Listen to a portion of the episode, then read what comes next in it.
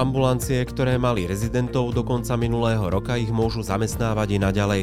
Nevzťahuje sa na nich novela zákona o poskytovateľoch, ktorá platí od 1. januára tohto roka. Stanovuje totiž, že zamestnávateľom rezidentov môže byť len poskytovateľ ústavnej zdravotnej starostlivosti. Stanovuje totiž, že zamestnávateľom rezidentov môže byť len poskytovateľ ústavnej zdravotnej starostlivosti. Tých, ktorí začali štúdium pred koncom minulého roka, podľa spomenutej novely nemôže zamestnávateľ zaviazať zotrvať v pracovnom pomere alebo uhradiť náklady spojené so štúdiom. Vypočujte si podcast, v ktorom sa dozviete viac o tejto téme. Legislatívne zmeny vám priblíži doktor Ivan Humeník z advokátskej kancelárie H&H Partners. Prajeme vám pohodové počúvanie.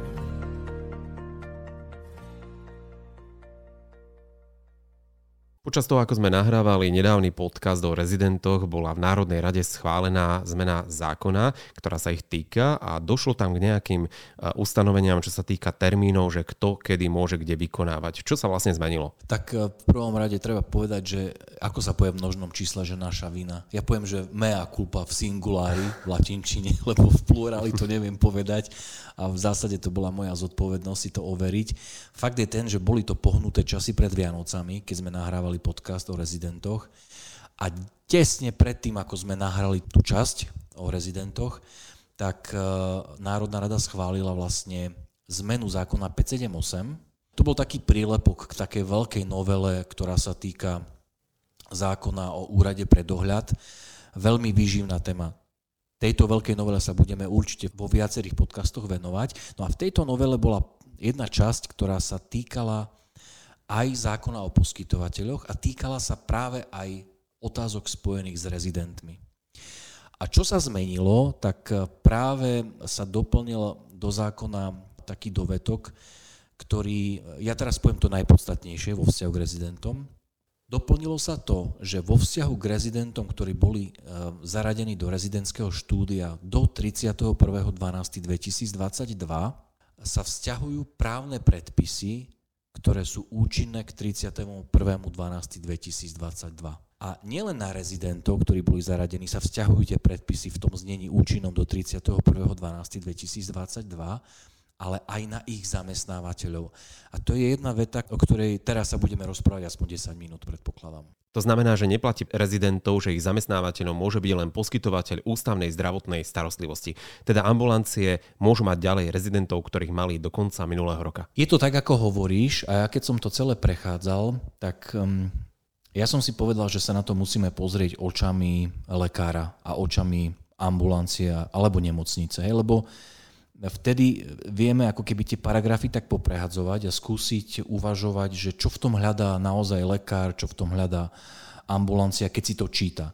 A preto ja som to rozdelil vlastne ako keby do dvoch základných skupín, že pohľad rezidenta, ktorý bol zaradený do rezidentského programu do konca roka 2022 a potom celá ďalšia skupina, pohľad rezidenta, ktorý je zaradený do programu najskôr 1.1.2023. Hej. Ako v podstate zákon hovorí, že rezidenti sa zaradzujú na základe žiadosti do rezidentského štúdia k 1. februáru alebo k 1.10., ale podstatné je to, že keď sa na to bude pozerať náš poslucháč, ktorý je buď rezident alebo ktorý je zamestnávateľ rezidenta, tak vždy sa na to pozera tak, že som zaradený do 31.12., ak áno, tak ide režimom, ktorý bol účinný k 31.12.2022 a vo vzťahu k týmto osobám platí, že ich zamestnávateľom môže byť aj poskytovateľ ambulantnej zdravotnej starostlivosti. Počúvate Mediprávnik podcast. Takto znie zvuk právnej istoty pre lekárov a lekárnikov.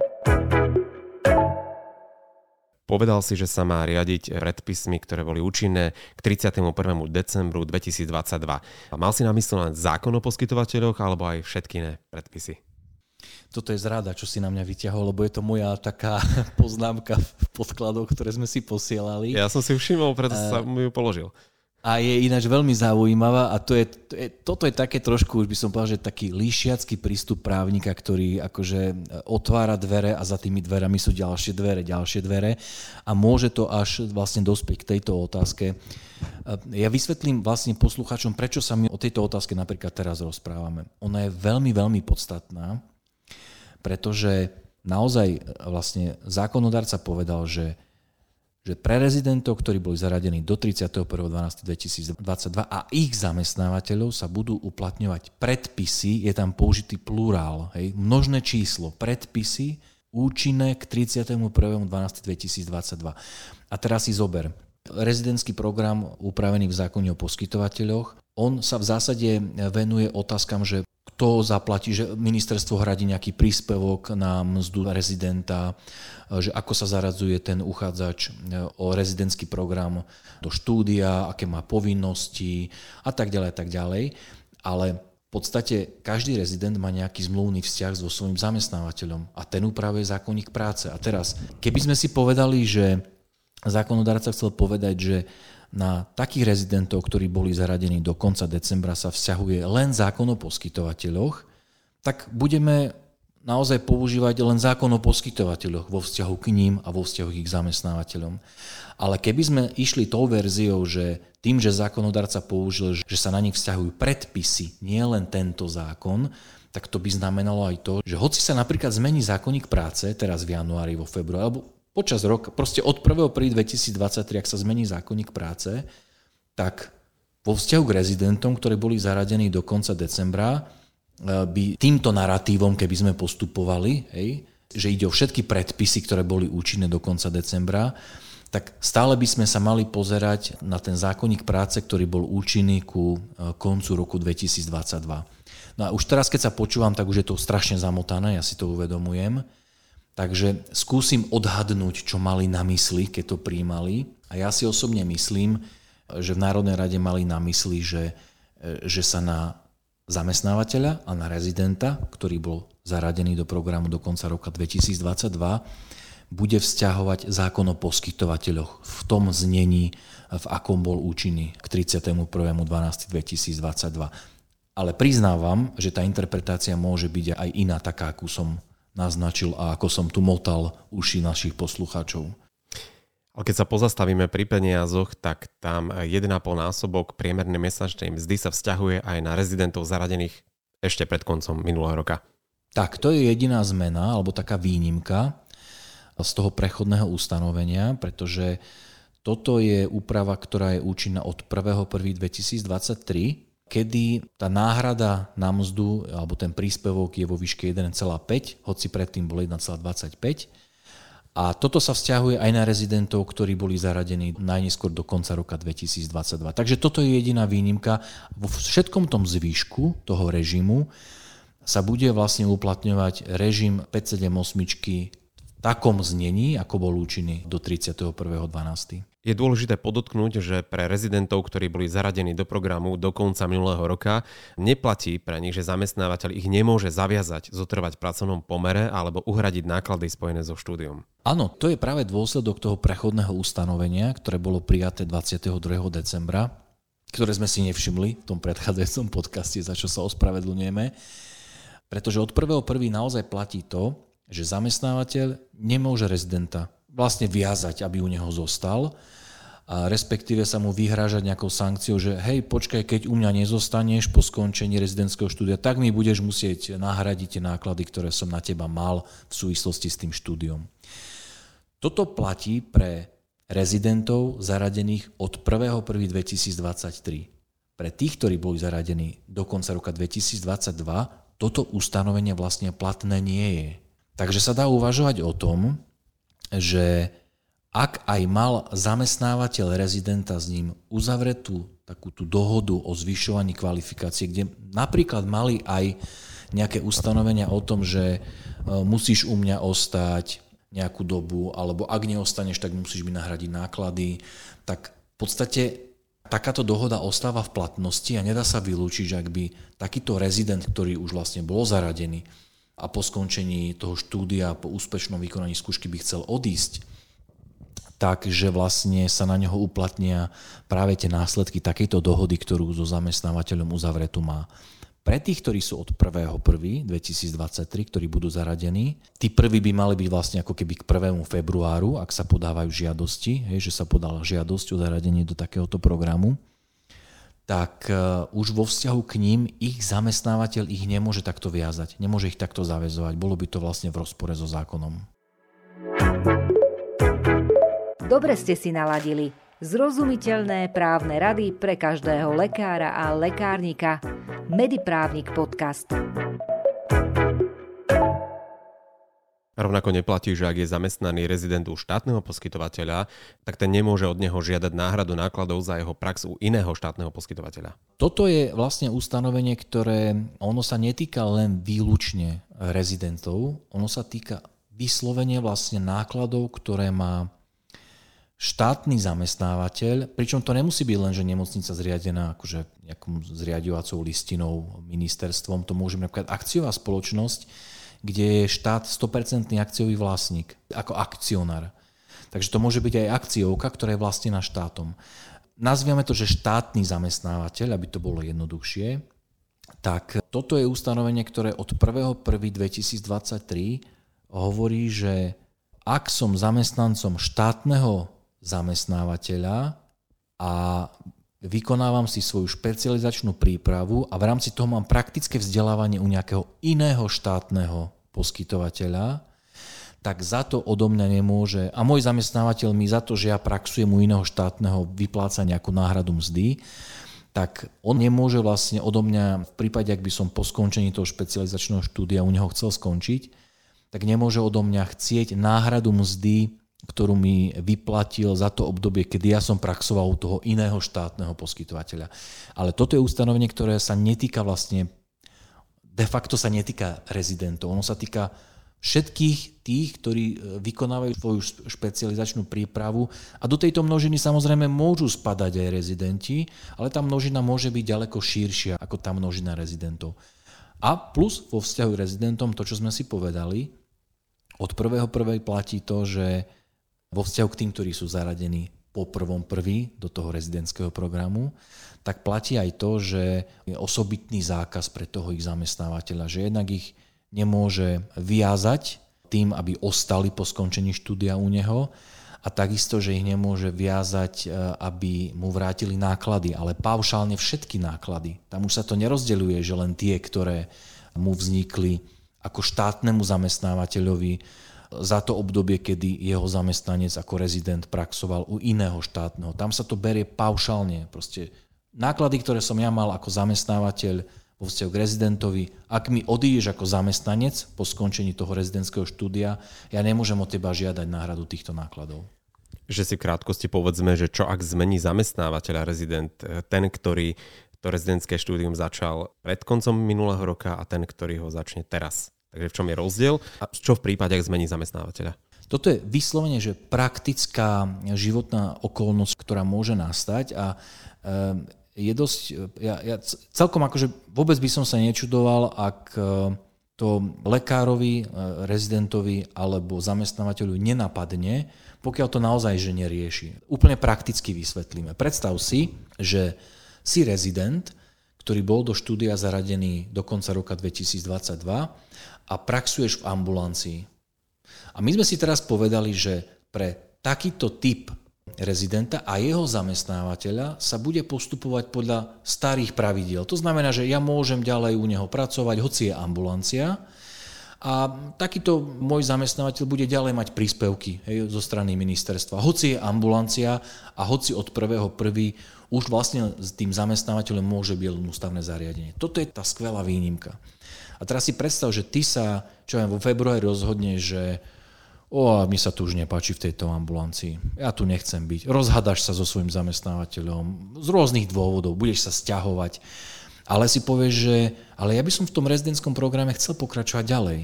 Ale u iného zamestnávateľa v inej ambulancii. A to je tá otázka, ktorú si kladieme, že ak sa takýto rezident rozhodne v roku 2023, že zmení zamestnávateľa ambulantného na iného ambulantného poskytovateľa, tak môže to urobiť, keďže vieme, že od roku 2023 od 1.1. 1. už môže byť zamestnávateľom len ústavné zariadenie. A ja si myslím, že ako náhle zákon hovorí, že na rezidentov, ktorí boli zaradení do štúdia do konca roku 2022, ak sa na takýchto vzťahujú tie predpisy, ktoré boli účinné do 31.12., tak to znamená, že takýto rezident môže zmeniť zamestnávateľa na iného, hoci ambulantného zamestnávateľa, pretože jednoducho on už do toho štúdia zaradený bol. Hej, tá podmienka už je splnená. Takže ja si myslím, že ak by si ty ako rezident pracujúci v ambulancii chcel zmeniť svoj pracovný pomer k inej ambulancii a ten tvoj zamestnávateľ nový by chcel požiadať vlastne o to, aby na teba uhrádzali tie príspevky, tak ja si osobne myslím, že to zákon umožňuje, aby si vlastne o takéto príspevky ako zamestnávateľ požiadal. Máte pre nás tému podcastu, ktorej by sme sa mali venovať? Napíšte nám ju na adresu podcast.mediprávnik.sk Ale zamestnávateľ, ktorý zamestnáva rezidenta podľa starých pravidiel, tak ho môže zaviazať, aby zotrval v pracovnom pomere. Čiže ten rezident môže ukončiť ten pracovný pomer v tomto roku napríklad? No to je ďalšia veľmi praktická aplikácia tých noriem a vylúčené to nie je, áno. Áno, to sa môže stať, že ty, ak by si ukončil pracovný pomer vo vzťahu k svojmu zamestnávateľovi, tak on by od teba mohol žiadať náhradu nákladov. To sa vylúčiť nedá, presne tak. Víš, toto sú tie krásne, rôzne vzťahové veci, ktoré tam môžu vznikať, e, ktoré naozaj môžu byť takou, že pestrofarebnou spleťou rôznych e, plusov a mínusov spojených vlastne s tou právnou úpravou. Ak si to všetko zhrnieme, tie zmeny, ktoré boli prijaté, na čo by si mali dať eh, tí zamestnávateľi, ale aj tí rezidenti pozor? Ja by som to stručne zhrnul týmto spôsobom v rámci niekoľkých pravidel. V prvom rade vždy si treba povedať, o akého rezidenta ide. Hej. Dôležité je to, či rezident bol do rezidentského študijného programu zaradený do 31.12.2022 alebo po tomto dátume. Toto je rozdielové kritérium, to je prvé pravidlo.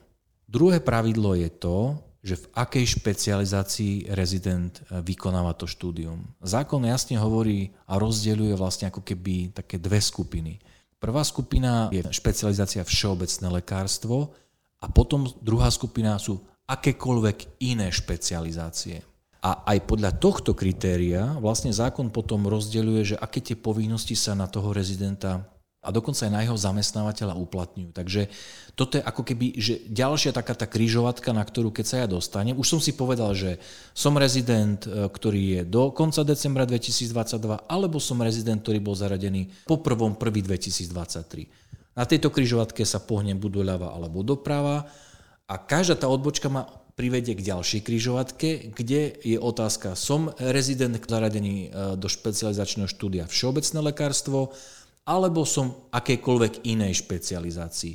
Opäť tam si poviem, ktorá tá cesta je pre mňa správna, tou sa pohnem a podľa tohto mi vlastne zákon hovorí, že aké tie povinnosti a očakávania vo vzťahu ku mne jednak zamestnávateľ a jednak vlastne aj samotné ministerstvo má, pretože my sme si vlastne nepovedali, že, s, že jednoducho rezident, napríklad ten, ktorý bude končiť špecializáciu všeobecné lekárstvo, tak on má určité povinnosti, dokedy musí začať vykonávať tú prax v tej špecializácii. Po akú dobu musí vykonávať tú prax. A čo sa stane, ak to nesplní? Hej, tam sú určité možné postihy zo strany ministerstva v celkom takých akože výškach vysokých, hej, ako 5000 eur za každý rok rezidentského štúdia. Takže ale to, čo sa uplatní vlastne na toho rezidenta, bude závisiť od týchto rozdielových kritérií, ktoré sme si povedali. Tým, že to je taká komplexná téma a podlieha, nechcem povedať, že rýchlej skaze ako tovar, ale mení sa. Vidíme, že sa mení naozaj, si zoberieš v priebehu posledného mesiaca dve zmeny, čo spôsobuje takú nejasnosť na strane tej lekárskej obce. Tak my pripravujeme na webe mediprávnik.sk prierezový článok, ktorý to bude v takej prehľadnej tabuľke sumarizovať a rozdeľovať. Takže ja predpokladám, že aj ten náš dnešný rozhovor žiaľ nebude úplne pochopiteľný, keď sme sa snažili a preto si myslím, že, že takéto vyjasnenie, tie také, to potrebné svetlo do tej problematiky môže práve priniesť článok, ktorý si naši poslucháči nájdú na stránke mediprávnik.sk.